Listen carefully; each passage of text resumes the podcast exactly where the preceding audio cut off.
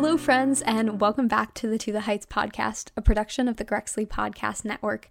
My name is Olivia Colombo, and I am a young Catholic changemaker on a journey to interview people who are making change in this world and in the church and reaching to the heights in their own lives. Our title, To the Heights, comes from the catchphrase in the prayer of Blessed Pierre Giorgio Frassati, Verso Le Alto, which means to the heights. Here at the To the Heights podcast, we are inspired by his constant quiet dedication to climbing the mountains of poverty and injustice in his society by caring for those who are most vulnerable. In that spirit, we have taken on the project of making season 3, titling it Hope in Humanity, and interviewing people who are working for social justice in their own lives and in their own communities and in special ways. So far this season, we have talked to Carly Anderson, who is a campus minister at Boston College and runs For Boston, the biggest service organization on campus. That was a very special and very beautiful interview. And then last week, we were able to interview Ambassador Ken Hackett, which was a partnership with the Church in the 21st Century Center at Boston College. Ambassador Hackett was incredible, fiery, passionate, and just a beautiful person. He is the former CEO and president of Catholic Relief Services, and he just recently retired from being the U.S. ambassador to the Holy See, which was a very special job and was very interesting to hear all about that. Something came up in my conversation with Ambassador Hackett that we are revisiting today in this episode, and I'm so excited to be sharing. So, today's guest is Annabelle Leonard. Annabelle is a beautiful friend of mine from Resurrection Parish in Hingham, where many of these the podcast guests have come from before, including Father Sunisha, Michaela Hagar, Max Loeb, Gavin Leonard. Coincidentally, Annabelle's brother has also been on the podcast, and so many others. I am part of the Life Teen program there. I was on CORE, which is like the volunteer teen leadership of Life Teen there. Soon, hopefully, I will be on Adult CORE. I've done a lot of different projects there. It's just such a special place. I met Annabelle there. We went to the Holy Land together with a lot of our good friends. And lately, Annabelle, I, and a bunch of our friends, including Father Sunisha, have been dreaming about ways to live on a homestead, to be more sustainable, to ponder issues of poverty and homelessness and all of these injustices in our society, which is particularly relevant right now as we take a closer look at particularly racism and other social injustices. So, in my conversation with Ambassador Hackett, we talked about Catholic social teaching, which is a part of our faith that is often overlooked. It's not often preached about, it's not often talked about, and not a lot of Catholics know what Catholic social teaching is. They might be familiar with the phrase, but they might not be familiar with what it actually means and what it calls us to do. I've always been a very firm believer that it's just, if it were a more integral part of our faith and a more integral part of our church, the world would be such a different place. So many people are fueled by it without even knowing it. Some people know them by heart. It's just frustrating when you look around and you see people who are Catholic, but who are so far from knowing or following these things. And if only they knew what we're called to, that we're called to something different than the way that they are living, then our society would be a much, much better place. Annabelle and I both had the opportunity to take a social justice class our senior years of high school at two different schools. But ironically, we shared some of the same teachers. Anyway, today we will be getting to meet Annabelle a little bit, hear about her super cool story and what she does and what she's passionate about. She plays basketball at BU. The only time I will root for BU over BC. And she is so passionate about so many of the same things as I am, especially passionate about fast fashion, consumerism, growing your own food, holistic health, things like that, which has always been a really big part of my life. And I've always seen a really big link between that and my faith. And I find it frustrating when other people don't see that as well. I think we've made big strides recently in the church, especially with the release of Laudato Si and some other things recently, but I think we have a lot to learn. So today we organized the episode in that we went through the 7 different principles of Catholic social teaching. We described what each of them are, and then we had a conversation of what we can practically on the ground do ourselves to more closely follow each of those 7 principles, because it's good to know what they are, but it's even better to be able to know them well enough to implement them. So we gave really good on the ground advice, things to read, things to do, changes to make in our lives, little baby steps to take toward being more fully Catholic in a socially just way. So without further ado, stay tuned. There is a challenge at the end of the episode. And here is Annabelle's story of reaching to the heights with Catholic social teaching.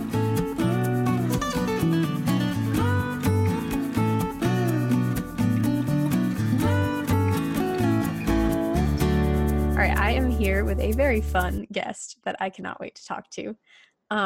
Would you like to introduce yourself, your name, where you're from, where you go to school? Yes, thank you for having me. My name is Annabelle Leonard. I am a rising sophomore at Boston University, where I'm studying business and environmental analysis and policy. I am from Scituate, Massachusetts, and I have 7 siblings, and we are members of the youth group in Hingham, Massachusetts at Resurrection, that where I met Olivia. Mm-hmm. So, yeah. Yeah, no, I don't know. There have been so many good people from Resurrection who've been on this podcast, and I'm very excited. Annabelle and I were just hiking yesterday. We're both doing there's this thing in New Hampshire, there's like 48 mountains that are over 4,000 feet. So it's the 48 4,000 footers, and we have checked off several of them. How many are you up to now? I think yesterday would have got me up to 7, but we yesterday was a pretty rainy day. I think it was an actual tropical storm. Yes. So we only went for one peak instead of doing 2. So I think I'm at 6. Okay. But it's only been a month and a half, I think, since we started. So yeah. I think I'm at 5 because both Hancocks, both Kinsmans, and yesterday. So I should have been at 6, but that just was not happening. That was like straight up rock face. So yeah, it was a challenge. Yeah. And like literal like waterfall coming down. I think that picture I sent you is funny, where it's like I wanted to take a picture to be able to like show what rocks we had to climb up and like the water coming down off of it. But that was like the open one with like the, I don't know, kind of a lookout. But my thumb was just like over half the camera and the rest of it was blurry, which I feel like more accurately describes what I was feeling at that time rather than like a nice picture. So yes, definitely. It was an adventure, but a memory that will last a while. So yes. And we were hiking with Father Sunisha, who has also been on this podcast almost a year ago, which is crazy. He was on with Father Matthew, who we went to Israel with. Awesome. That was a riot of a podcast. All right. Such what we were doing on the podcast today is, it was kind of born out of last week. I talked to the former president of Catholic Relief Services, Ambassador Ken Hackett. He was ambassador to the Holy See for a few years, but we were talking about how the Catholic social teaching principles and just Catholic social teaching and social justice is not talked about enough in the church. And most Catholics on the street could tell you lots of things about church teaching, but not Catholic social teaching. And both of us took social justice in high school and have studied it and lived it and done different things with it since then. So I thought that today would be a good, like, practical episode of going through the 7 principles and then what we each would assign as, like, what are things that we do that fall into those categories. Because we've been having a lot of really good conversations in our friend group lately about all of these principles and how we can live them. So shall we dive in? I think so. Yeah, I think I would just add that in the world right now, everything that's going on, these principles we can fall back on, and I think would solve a lot of the animosity and controversy between people. If you just look at these principles, it's like, this is what we're all trying to get towards. So it's pretty powerful. Yeah, you're right. It's kind of like, I feel like it's more of a backbone of the church than it's given credit for. And like a backbone of humanity. It's not just meant for Catholics. Exactly.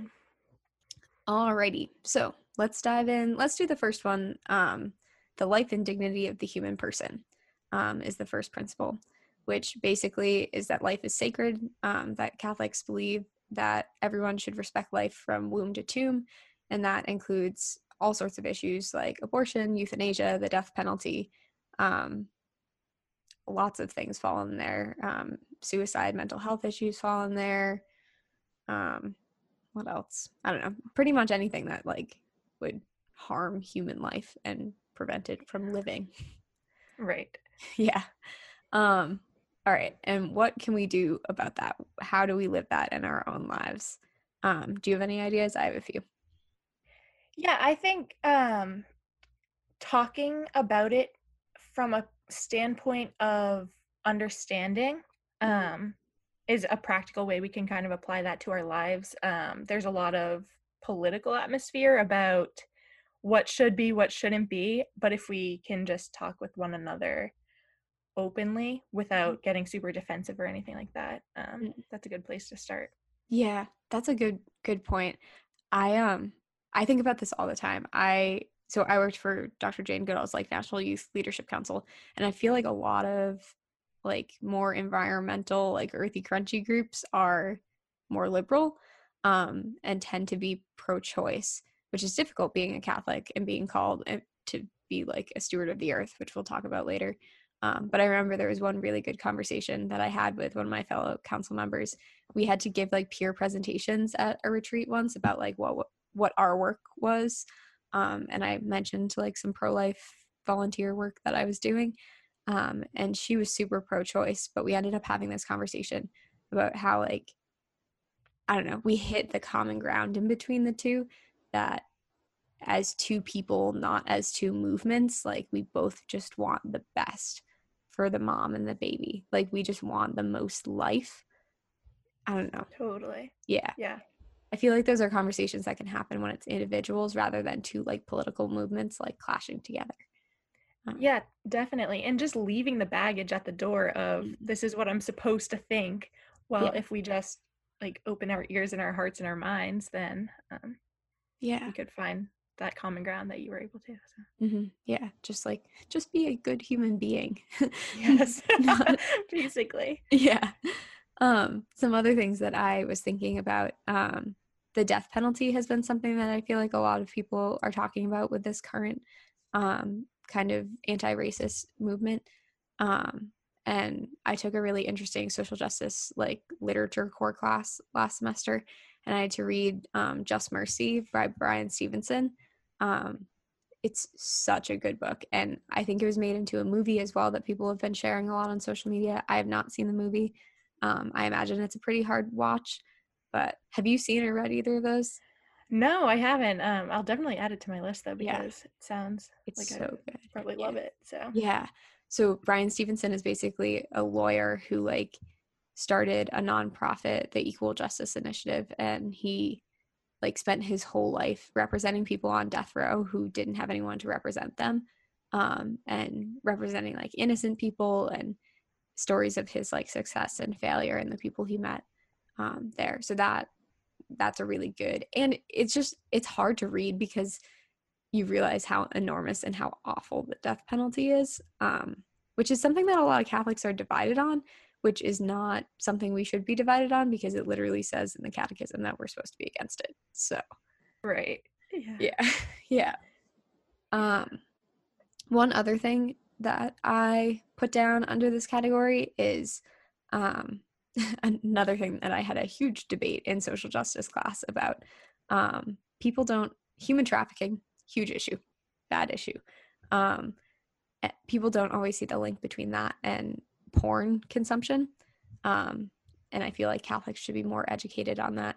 There are really good organizations like Fight the New Drug. That's a secular organization that talks all about like the reasons why porn is bad from a secular perspective. So I feel like those are important. Yes. So important. Yeah. Yeah. I remember having a conversation in high school in my social justice class. It was one of those like activities that, you know how teachers are like, go to this side of the room if you agree with this, go to this side of the room if you agree with this. It was one of those things but it was about human trafficking and porn. And I had literally just given my like final presentation on it. And I had included a bunch of pictures of me with particular girls at the orphanage in Haiti who like had been rescued from like sex slavery. And like I got into a huge argument across the room with this guy who like was like, no, porn is fine for X, Y, and Z reasons. And I'm like, do you see the faces of these girls? Like, yeah, wow. Yeah, yeah. I don't know. There's so much there. It really is. Yeah. Okay, let's go to the next principle, I think.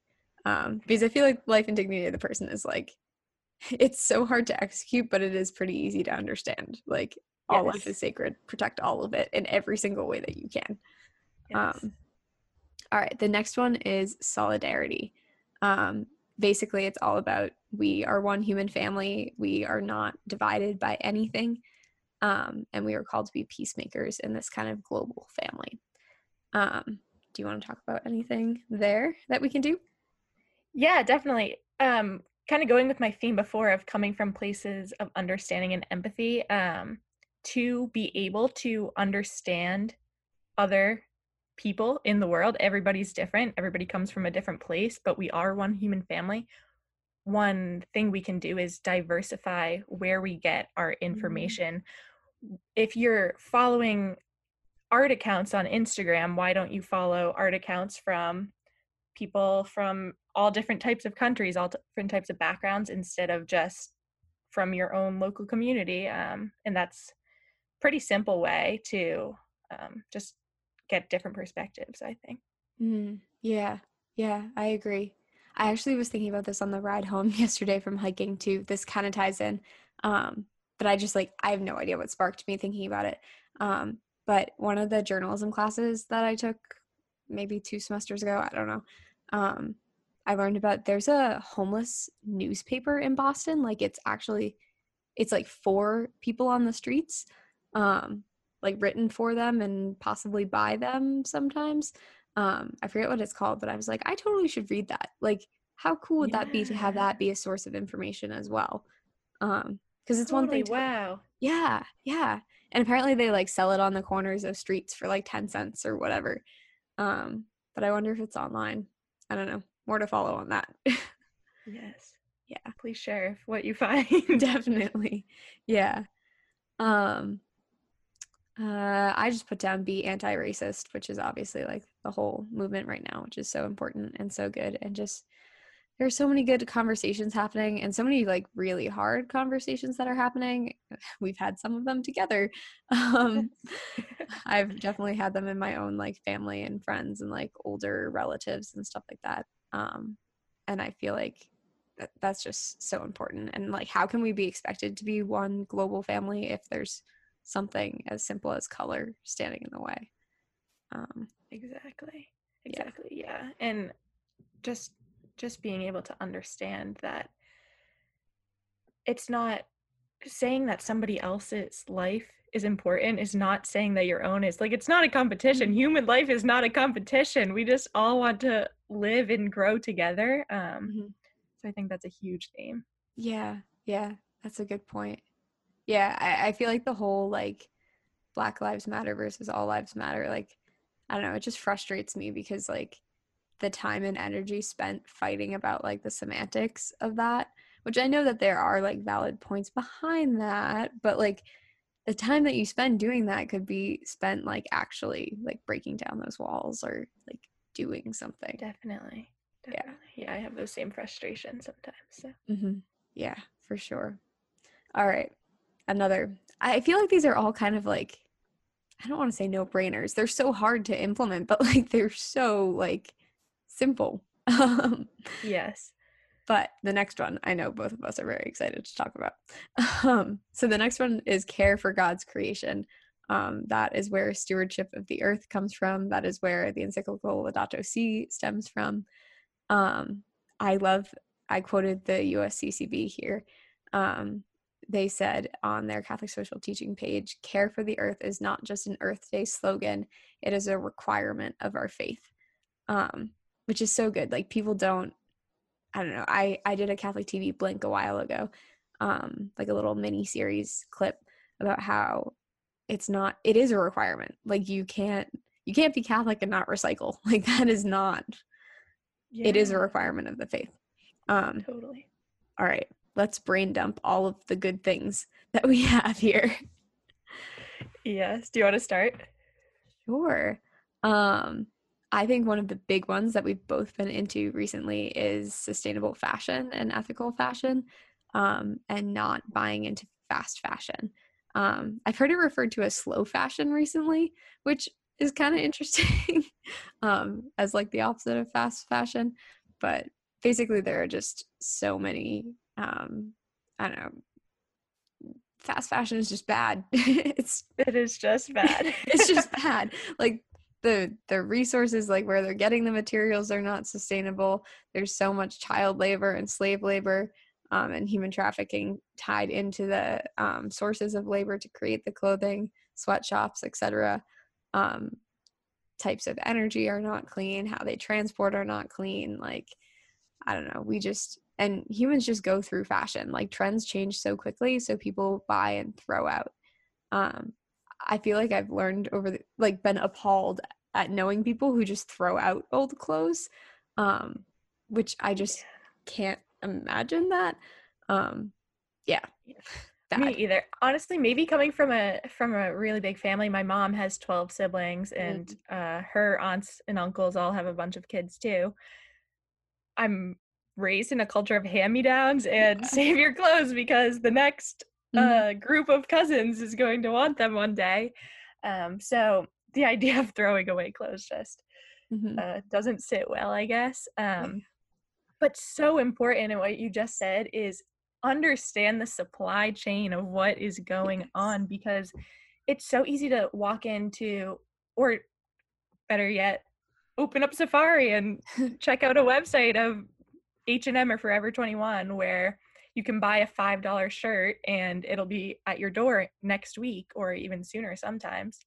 So they make it very easy, I think by design, to not think about what's going into that and all the injustice taking place just by making that pair of shorts that probably might rip in 3 weeks. So yeah, that's a good point. Like, I don't know. I feel like, especially right now, like, I've definitely done a big closet purge. I've been wearing the same clothes since 7th grade, which is just not healthy. And I have finally grown. So I get now to the opportunity to like choose to get more sustainable things that are made to last. Like, I would so much rather, like, I'm choosing like to get like Cotopaxi or like United by Blue or like any of those like really good sustainable companies, like one or two of those things that, yes, like they are way more expensive than the $5 Forever 21 version of that, but they're going to last forever. And I don't know, it's so worth it to not be buying into that whole trade and supply chain. And the same goes for Amazon too. Like, as much as Amazon kind of, I don't know, you can't completely avoid it realistically in our culture. Right. But I feel like when you have the option to shop local, definitely take it. For sure. And I think a lot of this stems too from the consumer culture that has been building the last several centuries. And when you think about it, I was reflecting on this in last summer semester, I took a sustainability course. And one of the discussions we were having, I had this like revelation of like, why do they give us a list in kindergarten or preschool of brand new school supplies to buy? Why do we need 4 new notebooks in kindergarten, a brand new packet of crayons when we have one that works perfectly well, that really we don't need new ones? But that's where, even before that too, this whole consumer mindset comes in. So kindergartners are like, oh, I need brand new of everything. Yeah, that's a good point. I haven't thought about that. And like, it's just so ingrained. Yeah, it takes a long time to kind of like shake that mentality. I feel like maybe it comes in college when like it's just not practical for you to like go buy 4 notebooks that are new. Like, I don't know. I've been quite proud of myself. Everyone makes fun of it, but I think it's fun. I pick one notebook for the semester and I divide it into like 5 sections with tabs. And like, that's my notebook for this semester. Like I label it like fall 2019 or whatever. And like that has all of my classes in it. That way you're never like fumbling around looking for the right notebook. And do you ever actually finish any of those notebooks in elementary school? Like never. Never. Yeah. Never. Yeah. That is a good point. And that is most definitely where it starts. Even like before that with like baby shower registries and stuff like that. I mean, some of that stuff is like necessary that you need to like, you're starting a new chapter of your life. You clearly don't have a baby crib lying around, but like you could totally thrift it. You could ask around. You could use something like nowadays, like, I don't know, Facebook Marketplace or right. It's called like FreeCycle. There's like a free website that people like, kind of like Craigslist, but for the purpose of sustainability. I don't know. There are just so many things. Would you like to talk about though, growing your own food and local food sources? Oh, I would love to. I am a big advocate for holistic health in the sense of knowing what you're putting into your body, where it's coming from, because the agriculture society and like language around it has really become produce as much as we can so the farms can make as much money as they can. And yes, it's important to have more food so that the starving humans across the globe are getting food, but the food isn't going to those places. It's getting thrown away, to be honest, because there's also this idea around if an apple has a bruise on it at the store, I cannot buy that. So then no one buys it from the grocery store and suddenly it's in the trash. Mm-hmm. So I've been really into gardening myself, but also learning about like homestead lifestyle and just how you can sustain your own life by doing it yourself or just with your local community.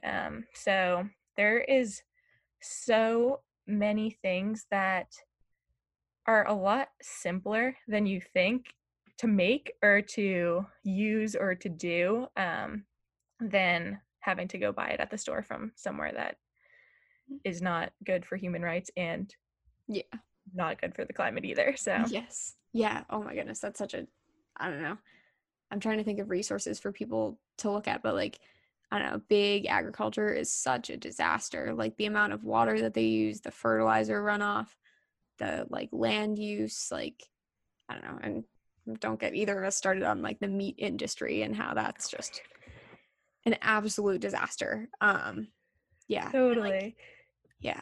You don't need to be, we had a speaker come into the National Youth Leadership Council once, and he was a reducitarian, he didn't want to be a vegetarian. He didn't want to be vegan. He just wanted to be a reducitarian. So like, it's that like category for people who are trying to be more conscious, but not like live by like super strict rules, which I feel like is really probably good and healthy and balanced. Yeah, I love that. Yeah, yeah. There's no like, I have to abide by this lifestyle, because you're also like balancing intuitive eating and health and nutrition with sustainability and environmental things, which I feel like is a big problem for me, like dealing with chronic illness and such. Like, you know how many plastic pill packets I go through? Like, it's kind of, you can't avoid everything. Right. You can't avoid using Amazon when like that's one of the few suppliers of like whatever medical device, or you know what I mean?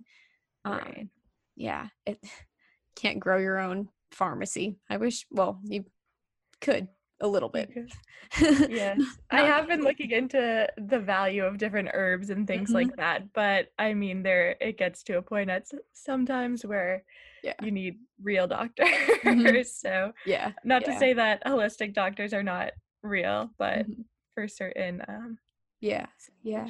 even in my own kind of journey with health, like I did see like a naturopathic doctor first, tried everything there. Some of it helped, some of it didn't. And then I moved on, which I feel like that was a good way to go, because definitely, I don't know, that kind of weeds out like what can I solve with like a more holistic approach? And then what can I like learn from that? And then I'm probably going to need to move on if I still need further care.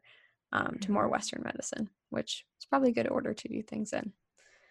Definitely. And I think that mindset that you just described, that pattern of thinking, is something people can implement in their own lives, just instead of immediately going to what our society is telling you the right solution is, explore other options that might be more sustainable and more conscious, and then move on to the next ones after that. Mm-hmm. Yeah. Yeah. That even goes into like, I know we've talked about, and I think both of us like reposted the same thing on our stories recently, or I reposted it from you on your story, about how like when people are first getting into like, I want to be sustainable, I want to use not like plastic straws anymore, that sort of thing, they go out and buy a ton of stuff. Like they buy, I don't know, like lunch boxes, containers, straws, water bottles, whatever, when you just don't need all of it. And maybe eventually you'll figure out what you really do need. But in the meantime, like you can totally use that mason jar from like your pasta sauce, or like use what you have first. Yeah, definitely. Yeah. That same post you were just talking about was kind of a, I guess, revelation to me of this thing that I've been thinking for a while actually has a name, and it's like conscious toxic consumer culture. Yeah.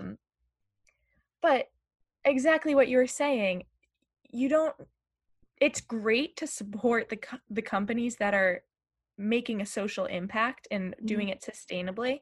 But if you have all this stuff in your house already, you don't need to go get new of it, because you already bought the things from the companies that aren't great for the environment. So still use those to their full lifespan, and then you can move on to support those other companies when you actually need it. Yes. Yeah. And once you figured out what you need, which is also true for like thrifting clothes. Like it's good to have new sustainable clothes like that. If you find something that you really like, really need, like you have a hole in your wardrobe that you need to fill, like definitely do it from a sustainable company.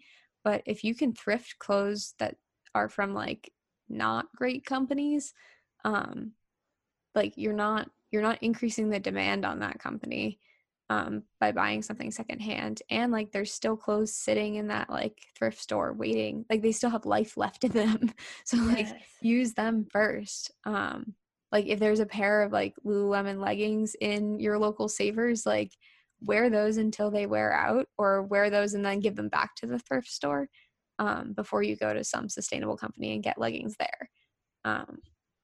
Definitely.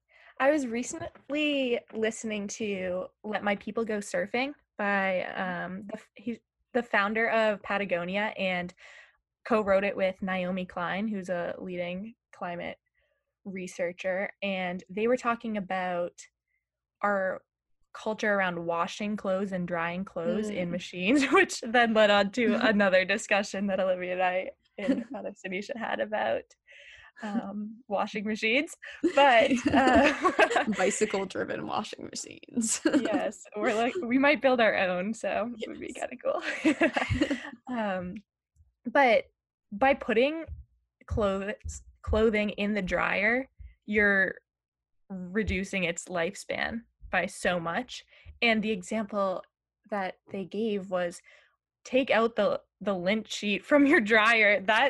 No one ever thinks, where is this coming from? It's the pills coming out of the clothes just getting stored right there, which is just destroying the clothes. And by using the dryer, you're creating so much emissions and putting them in the world. And I believe the statistic they gave was 40% of the emissions caused by the fashion industry are actually the at-home care for the clothes in the washing and dryer. Yikes. Makes sense. Like the energies it uses. Yeah. Yeah. Yeah. So. We could cut that in half by not using the dryer, or just using it less, like hang everything to dry as much as you possibly can. Right. Or even just like I kind of do half and half, I think, right now. So I'll take out, well, when I think about it, I take out my better quality clothes, because I just have, I guess, in my mind and in my heart, I'm like, oh, these ones I want to spare, so I'm going to hang them dry. But why wouldn't I do that with everything? So yeah. Yeah. Yeah. Same. Like I like the workout clothes and like stuff like that that can easily hang. And then you leave your like old t-shirts in the dryer. Exactly. Yeah. Yeah, that's a good point. And somewhat similar to all of that, we've been talking about toxic gear culture, especially as we've been hiking more and more, and how people, like, when they get into something like that, think that they need to go out and, like, buy a special backpack or a special, I don't know, pair of boots, shoes, equipment, whatever, when in reality you can do with what you have. Like, you don't need hiking boots to go hiking. And, yeah, I don't know. There's so much there. It really is. And that's not to say that once you've made a habit of something in a hobby and really, really enjoy doing it and see benefit in then buying that gear, that's okay. But it's like a lot of people I notice before they even start something, like their, I guess, rite of passage to start something new is to buy all the things to do that. And I think that kind of becomes motivation in their minds, but it doesn't always translate. So then all of a sudden you have like these yoga blocks and yoga straps and yoga blanket and all this stuff just sitting in a corner. And it's like, well, you don't actually need any gear to do yoga. Yeah. Yeah. And like, I don't know, before you do that, I feel like that's a good example with the hiking boots. Like I just got a pair of hiking boots and christened them yesterday in our lovely tropical storm. But like, I feel like I proved that like I needed hiking boots. I was getting injuries from only wearing sneakers, needed more ankle support. So I got the hiking boots. And like, first I looked for them used, couldn't really find any like on Poshmark that I was happy with, which is not surprising. Like hiking boots get beat up. And so I went to REI Co-op and I found a sustainable pair there on sale. So I feel like that was a good transition. Another good example is I do triathlons a lot, but my aunt who lives 2 streets over from me is the same size as me, and she used to do triathlons, so she has a wetsuit. We never do triathlons at the same time. We often don't train at the same time. Like when she's right there, why would I get my own wetsuit when I'm just kind of starting and she has a wetsuit? I mean, maybe at some point, like I kind of have been keeping my eye out for a wetsuit of my own, like at thrift stores and stuff. I haven't really found one that I'm happy with yet, but like why do you need it to like start swimming? Like you can either be cold or like check around and see if someone else has one. Yeah, so true. Yes, the idea that we each need our own of everything too is like, if you want a new outfit to wear out to dinner one night, check with your friends, see if you could borrow something that they've worn before. They probably say yes. So Yeah. Find that friend who's the same size as you. Exactly. Yeah. I think I noticed this a lot too. I forget if I said this earlier, but I play basketball at Boston University. And one of the draws for a lot of people in the recruiting process is, what's your gear budget? Like, what's the gear you get? How cool is it? How many t-shirts do you get each season? And I think it's so easy to fall into that mindset because it's cool and it's exciting and it's a name on your chest that you're playing for. But after one season already, I'm like giving all this stuff to my brothers. I'm like, I have 20 t-shirts. I don't need 20 t-shirts anymore. So just something to keep in mind. And it extends beyond the personal level. It's on teams, it's on companies, it's branding everywhere. So yeah, for sure. Even Alyssa and I joke about this a lot, but like even Resurrection could do a better job sometimes. You know how many blue t-shirts I have in my closet? And they're like literally the exact same blue t-shirt that we all have a matching collection of. Like so many of them, because every time like we go to the homeless shelter or the engagement center, we put them on over our clothes. I have one from like every Haiti trip. Yeah. Israel. I don't know. Like we could all probably do with just one blue shirt. All right.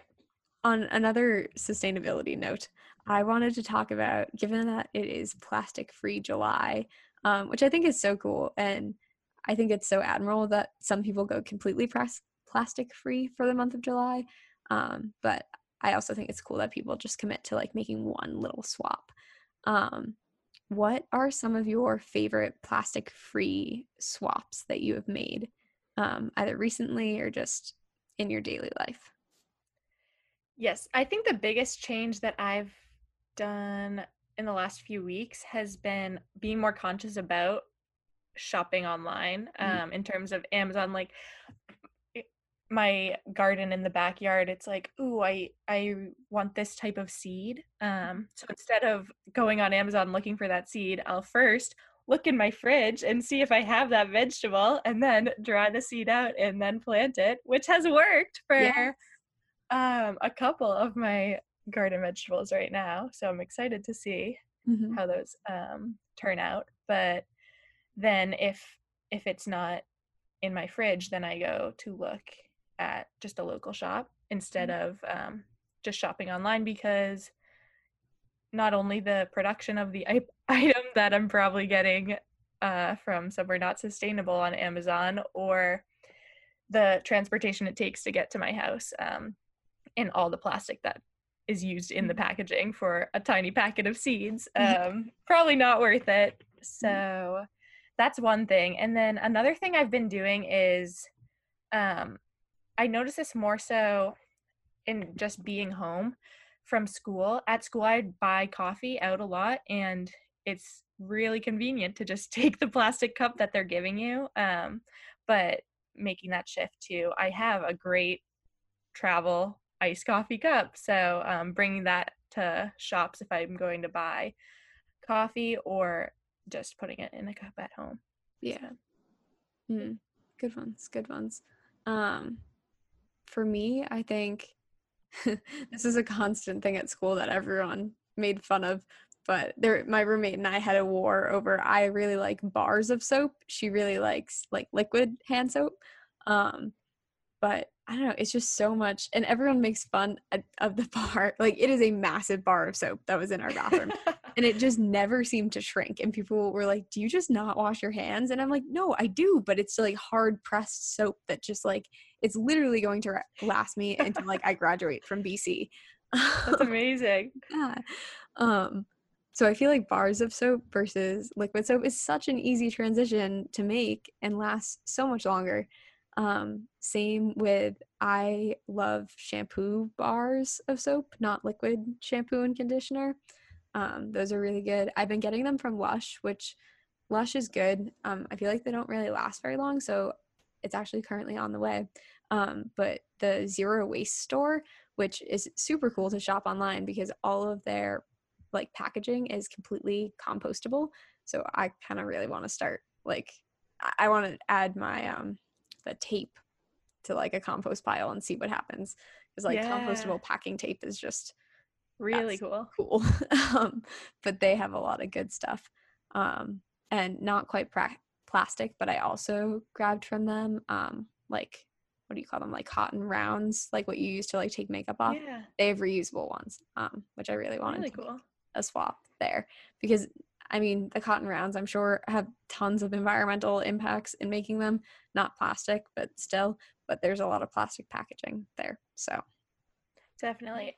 That reminded me of something else that I have been trying to educate my family on, paper towel use, where after you wash your hands in the bathroom, you don't have to grab a paper towel. You could just take the reusable dish rag and just wipe your hands on that, and probably 10 or 15 uses of drying your hands on that before it needs to get washed.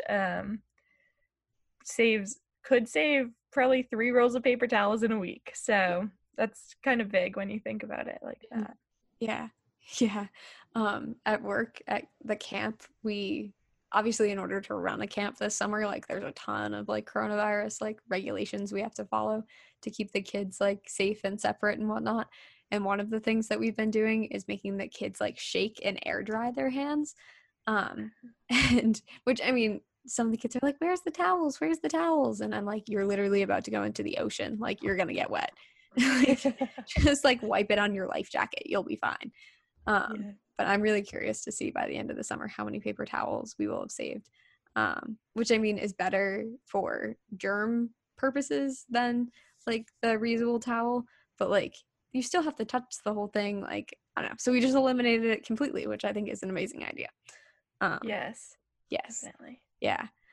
One other thing that I just remembered, I am going to try for the first time to make my own homemade granola bars for this week. I'm going to try that later today. Nice. It's like individually packaged things are just, they're so convenient, and sometimes it's hard to get around them, especially when you're balancing like good nutrition and sustainability. But we'll see how that goes. Yes, please let me know. I will. Yeah. All right. Do we have any other things on this wonderful Care for God's Creation point? I don't think so. I think we just covered a lot there. So hopefully there's some good takeaways. Yes. Yeah. I'm thinking more on this later in the podcast and like the outro, but I'm thinking that I'm going to start like a weekly challenge or like a weekly like homework assignment on the podcast. And I think it's going to be something from that whole section. Awesome. Maybe do like a plastic free swap and tweet us a picture of it or something like that. Yeah. Cool. Yeah. All right. Our next point, which is particularly relevant to your wonderful large family, that is so lovely. It is the call to family, community, and participation, which is basically that the family is the base of society and it should be strengthened, and our community and the families within it are basically the ones that are in control of dignity and rights of people. What ideas do we have to strengthen families in the church? That's a big question. Yeah. There's a lot, because there's a lot of situational elements where some families might have some toxic elements in them, so it's hard to say do this and everything will be great. But I think just the first step is to let your family members know that they matter to you. Mm. Because if every time you're around them, you have your phone out and it's just like a quick, oh, hi, I'm going to do this, see you later, or good night, love you, but never really anything deeper, then that's not a good enough foundation for strong, meaningful relationships to be built, where then you can take that, bring God into it, which God is the foundation in your family relationships, and then be an example for other families too. Mm-hmm. Yeah, that's such a good point. And I feel like, I don't know, I was thinking about this when we were hiking. I got a quick text from my aunt and cousins, and they were going to the beach, and I was like, oh, that's sad, like I'm hiking, I'll catch you next time. But like so many times, especially for college students, like we're gone for the whole school year and then we come back over the summer, and like we work so much. A lot of us go to Resurrection every night. Like, I don't know, we're constantly coming and going, even though like we're home. Right.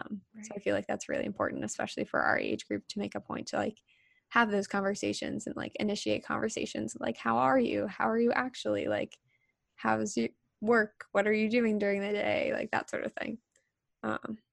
Yeah. Which I feel like I could be a lot better at, given that I only have one brother and one parent, and you have many, many of them. Yeah, I think having a lot of siblings, at least in my case, has made it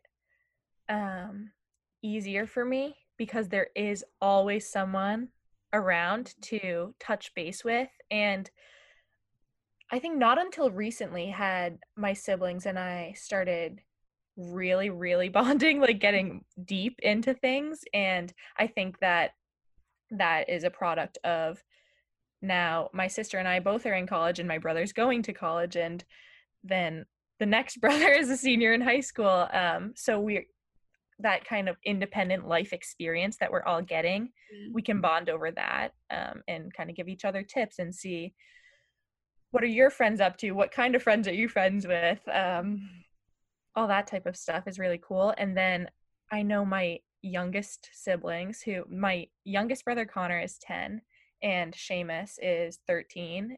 And the two of them have even said during this quarantine, like, having you guys around, it's like, oh, this is kind of what I'm going to be like when I grow up, maybe. So yeah, it's so cute. You have that role model aspect, and it doesn't just have to be your siblings. It can be like the family of your community where mm-hmm. there's young kids looking up to you. Yeah. And the way you interact with people, making eye contact, giving them a smile, mm-hmm. making sure that they know that like you care about them when you're asking them how they are and what they did today and what gets your gears going and yeah. That actual genuine interest. Mm. Yeah, that's such a good point. And even like, I don't know, working at a camp, like we always are supposed to have our like phones and our radios on us, like for communication and safety, but like it's such a temptation that when the kids are like independently playing with themselves or like eating lunch or something like that, to like pull out your phone and like catch up on texts or whatever. Like, I still get paid the same, like whatever, but like right. I don't know, it's so much better to be able to like sit with them, sit amongst them. Like, I don't know, my favorite conversation started with them has been like, what do you want to be when you grow up? And to hear such like pure innocent answers is so much more rewarding than like sitting on your phone in the corner. Definitely. That is such a great point too, because I think it was 2 weeks ago now, did a weekly challenge for myself where less than 50 minutes of screen time each day, and that covered the whole basis, like whether it was checking the weather or checking social media or checking emails or sending a text that I needed to respond to. Mm-hmm. I had to, I guess, think of that every time I picked up my phone, and it was really rewarding to just by the end of the week, not even want to pick up my phone, because the value of real human interaction and real interaction with the earth and just all of God's creation is, I think, the way we're meant to live. So that's why I had that feeling. Mm-hmm. Yeah, so true. And so, like, I don't know, like what we were saying about these principles being like the basis of human society that we fall back on, like this is what we were made for. And that definitely falls into it. All right. Anything else on this point, or should we move on to the next one? Let's move on. All right. So this one is something that, I don't know, I remember sitting in social justice class and being like, what? Like this, I wish the world knew this. So it's the preferential option for the poor and vulnerable, which basically means that preference is given to filling the needs of the poor and vulnerable in our society, meaning that anything, like we should not rest and we should not take like huge luxury until all of the basic needs of the poor in our society are met, which I think is just so, like, I don't know, wasn't it? It was like a few months ago that we had like the first billionaire on planet Earth or something like that. Like that is just an insane amount of money, and like you could feed like the whole country of Haiti, like. Right. Nobody needs to be a billionaire, especially when we are called to put the needs of the poor and vulnerable first. Yes, this is just probably one of my favorite, other than Care for Creation, mm-hmm. because it really shows how interconnected all of these seven mm-hmm. social teachings are, but then just how society in general works, and how if we can provide the poor and vulnerable an opportunity to be fed so that they can have energy, so that they can do a little bit of work, and then they do that work to feed their families, and then their kids can start to go to school and get educated and understand the possibilities of the world, and then they can start to reach their potential, and then they can eventually be in a position where they can make the more sustainable choices because they don't have to rely on the cheapest option possible. So when you put it in perspective like that, it's just like everything is so related. And if we just bond together to make that collective decision, like we're going to do this, then it's totally possible. Mm-hmm. Yeah, I so agree. And agree that like the answers are simple, not easy like that. Like, I don't know, I just being around the engagement center and like doing homeless ministry and also starting to take social work classes, like I've learned a lot about the housing first approach for homelessness, which is just like, it's so smart. It's basically once you put a homeless person in housing, that should be the first thing that you do for them. It's not rehab. It's not a job. It's not financial help. It's not, you know what I mean? It's none of their other basic needs are met until they're in housing. Because how do you expect someone when they're living on the street and like dealing with the pain and the stress of like their stuff constantly being stolen, having to find a place to sleep, trying to get in line to the shelters, trying to like find food and stuff like that. Like, how could you possibly expect them to like not, like, I don't know, drugs numb the pain, like right. Take away the pain first. And then everything else will fall into line. And, like, once they have a house to like take care of and take pride in, like so many other things just make sense.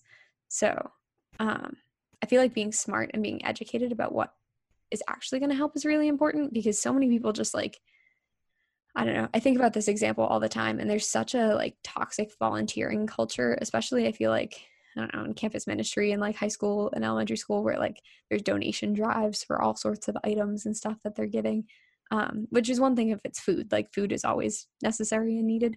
But I remember going to the engagement center once, and someone had donated like a pack of like dollar store gloves off of maybe Amazon or something. Like, they ordered them in bulk. So it was these like stupid thin like fleece gloves that were like very much from the dollar store, and nobody took them from the engagement center. No homeless people took them. And then someone was like, do you have any gloves? And I was like, yeah, we have a whole bag over here. And he's like, no, like real gloves, like waterproof ones, like thick ones.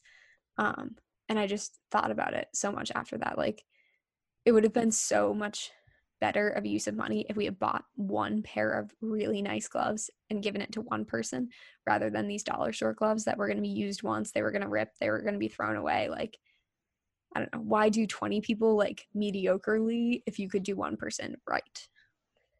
That is powerful. Mm-hmm. Yeah. Also, the psychology behind, I'm wearing this $1 pair of dollar store gloves, is that what I'm worth? Because that's what it ties into.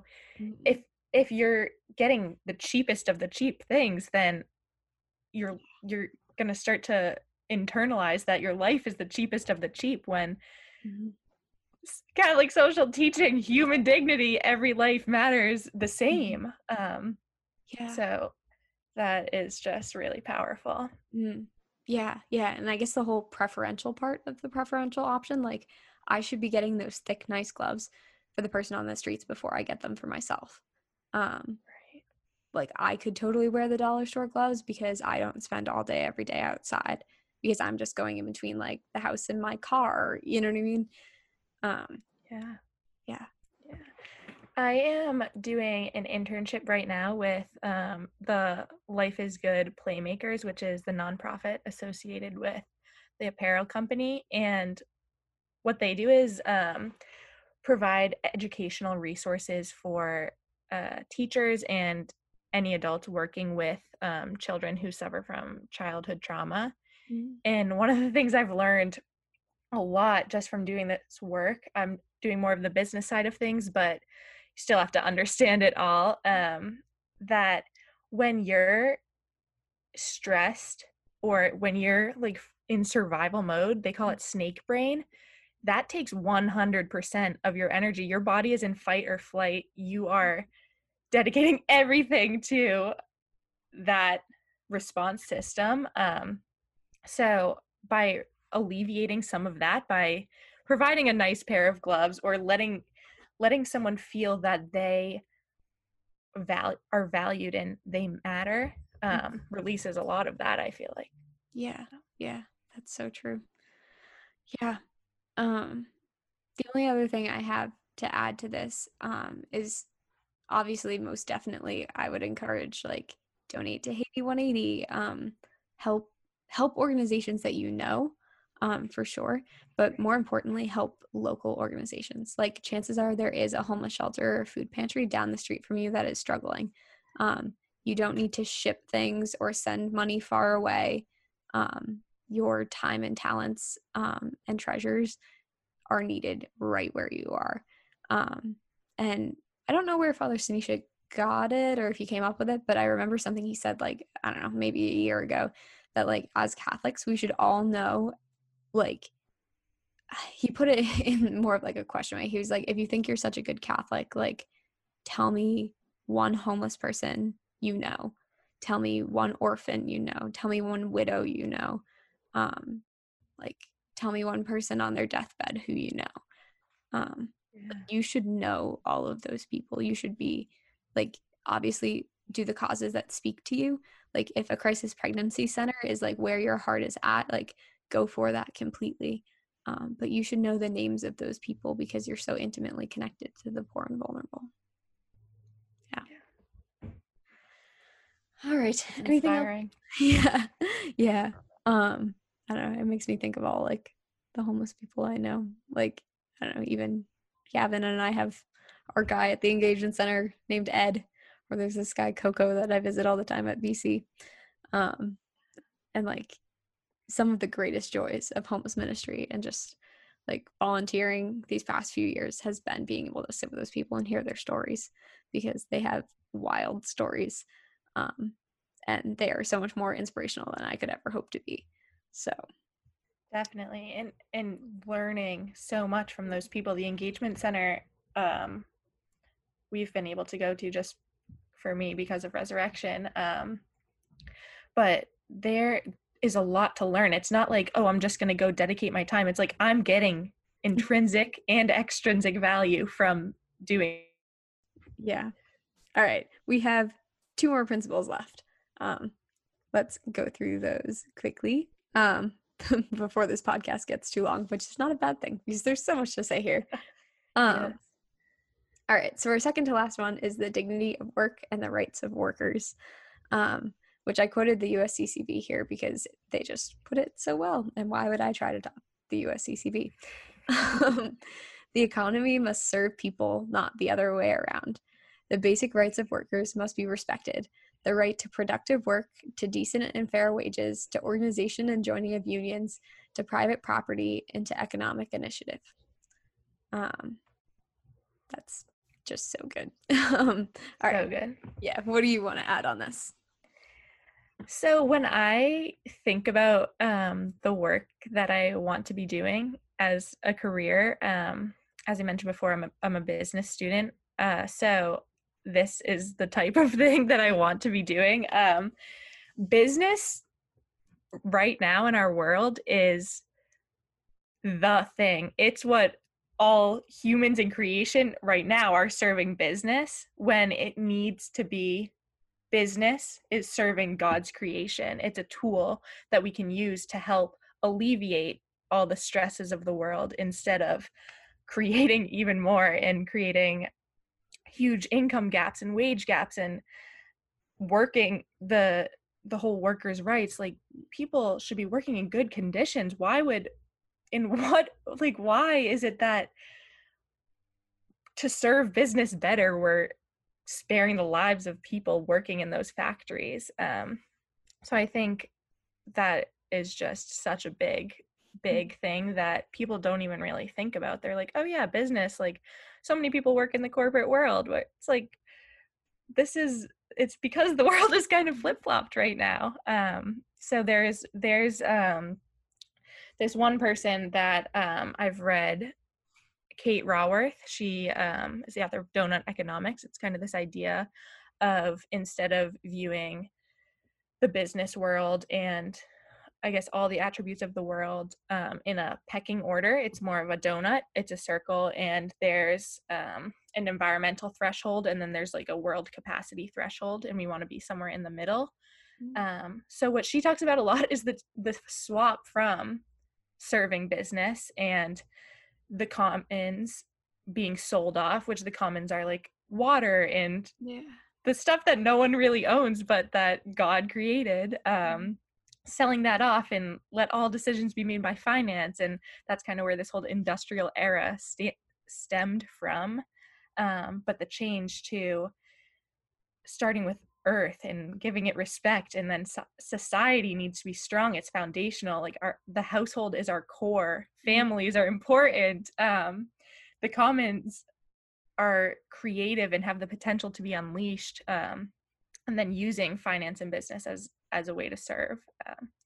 And I don't think she's rooted in any specific religion, but those, her ability to kind of take that and generalize it to any religion, any spirituality, just like common humankind, I think really goes to show how these seven teachings, and this workers' rights specifically, applies everywhere.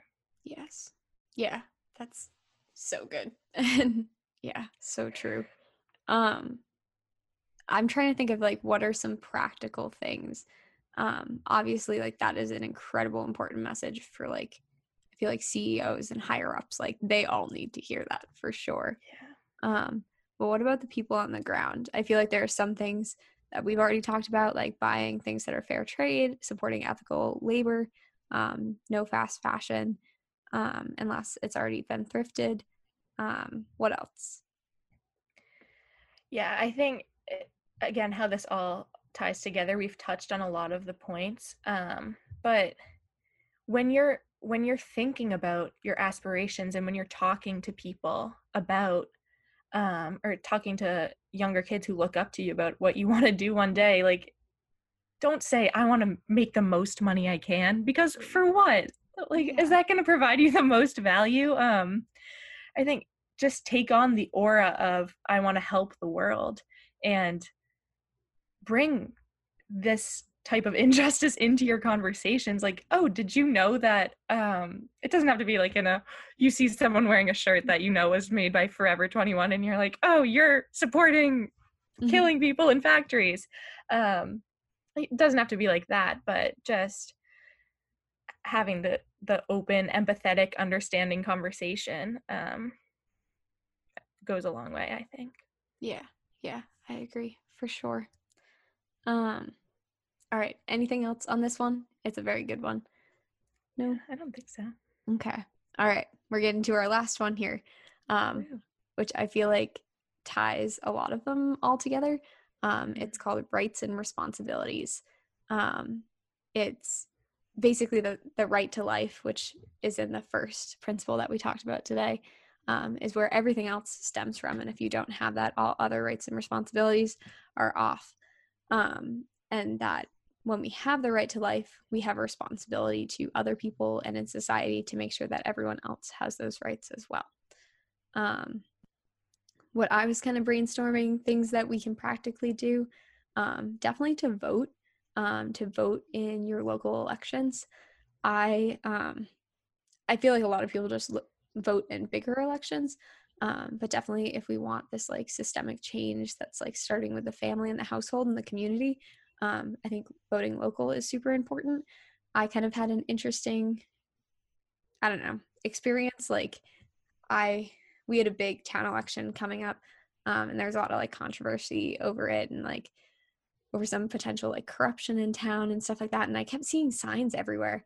And I was like, literally, how do people know when or who, like, how do people know when the ballot questions, like, what are they in this town? Who's running for selectmen? Like, we're such a small town that like, where is this? Like, it's in like a corner of the newspaper. Like, this is, oh, wow, okay.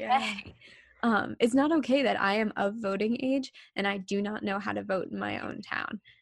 And do not, like, I mean, I can figure out physically, practically how to vote. Like, I know where, like, the polling center is, but that I don't know where to find information and be informed about what to do. Like, that is a problem. So I feel like working on that problem is a good place to start. What do you think?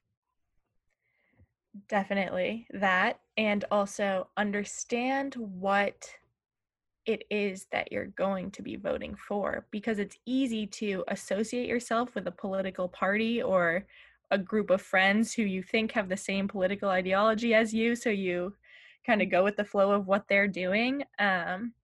But a lot of times hidden in legislation is the little caveats that are like, that's really bad, and that's where the corruption starts. So making sure that you actually know what you're voting for, which I say that and I don't practice as as thoroughly as I would hope that I would, because it's easy to think of politics and get really overwhelmed or tired because it's just a lot of negativity and crash between people. Yeah. But I don't know, making to that commitment, I think, is a good idea. Yeah. And making a commitment, like, I agree. It took me a lot of kind of searching, and I feel like I didn't really get the full answer about like what was going on in my town. And I feel like what would have been more helpful than trying to figure out like for myself kind of what happened and like digging around to see like where I should be standing, and not like find out the answers for myself. I feel like what would have been better. And I'm not sure if this is possible in a small town, so maybe on a bigger level, but to find like a journalist, a reporter, someone that you do align with, which is really, really hard as a Catholic who, I don't know, I hesitate to like say liberal Catholic, but like a Catholic who cares about the environment and is pro-life, like that is very hard to align yourself with any political party. But I feel like by finding like a news outlet or some, I don't know, reporter, politician, like someone that you align with, and letting them, someone who has an expertise in kind of interpreting the situation, so you don't have to put in all of that time, which obviously you should if that is of interest and like if you're not getting the answers you want. But to always stay informed is to find someone good to do that. Definitely. Yeah. Definitely. Yeah. Anything else on that one? I don't think so. Nice. All right. We have covered them all. Yeah. Lots of good stuff. Yeah. So much good stuff. And I think my challenge is going to be kind of how I was talking about, like, we should all know, like, one homeless person, one whatever. But also within that, like, our hearts are all called to service and called to follow these in different ways. And I feel like I'd be really interested to hear what the podcast listeners and like our followers on social media, what ways they're called to kind of take this conversation into their lives. So I would love to see everyone who listens to this do something that we have mentioned new, like make one little plastic-free change, make one thrifting effort, one like anti-fast fashion, read one of the books we've recommended. I feel like there are so many ways, and you can't be like, I'm going to be zero waste and grow all of my own food and whatever tomorrow. Like, that's right. Not how these things happen. Yes. Yeah. I think that by taking on too much at once, kind of a recipe for burnout. So definitely small adjustments that you can eventually form into a lifestyle. Yes, for sure. All right. It has been an absolute joy to talk to you, Annabelle. I love you. It has been my pleasure.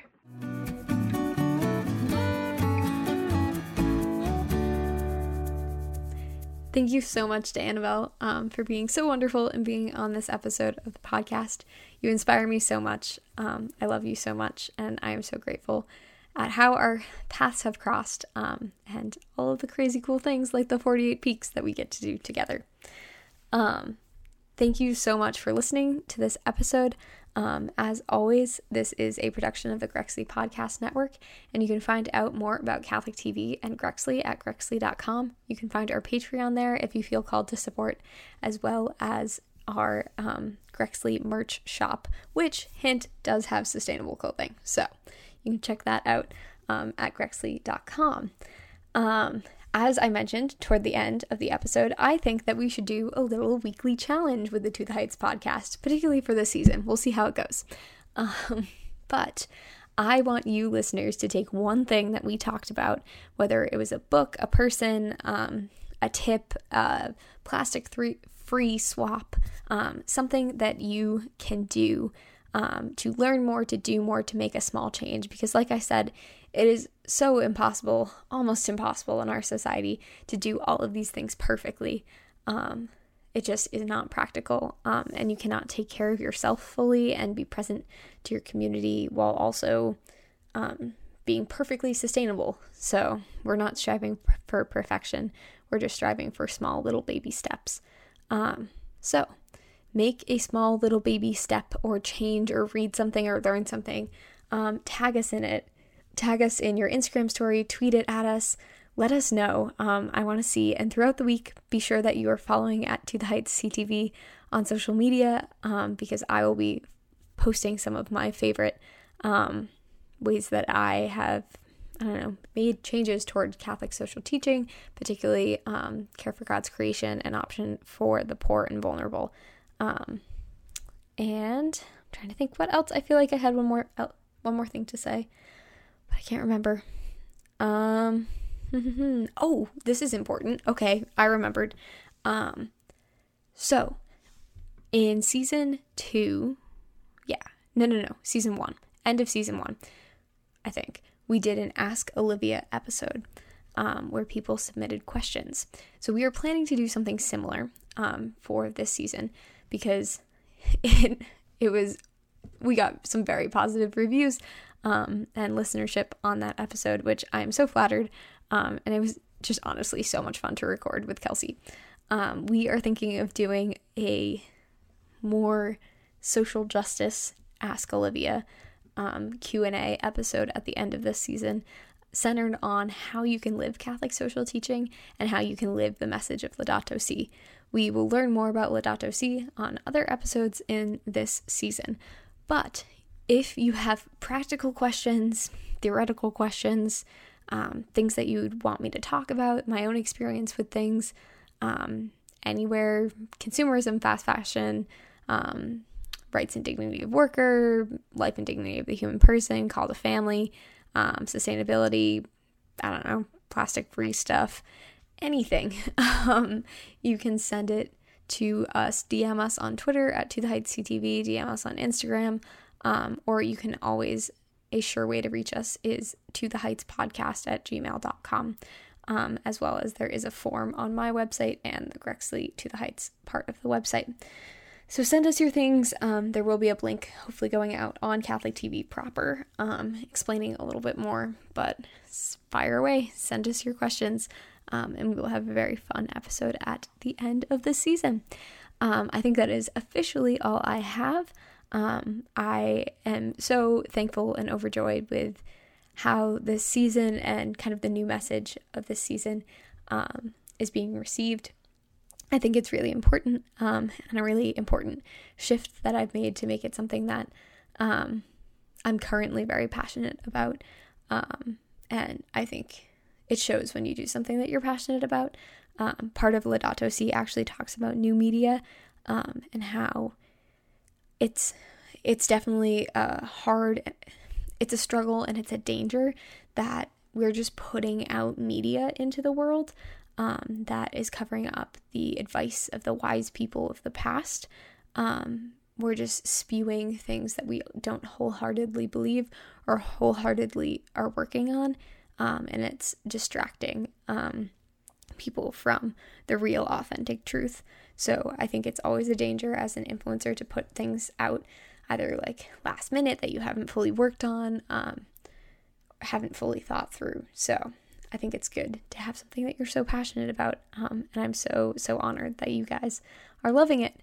All right, that is all I have. Have a fabulous week. Don't forget about the challenge. Tag us in it. I want to get ideas, and until then, keep on reaching to the heights. Have a good week. God bless.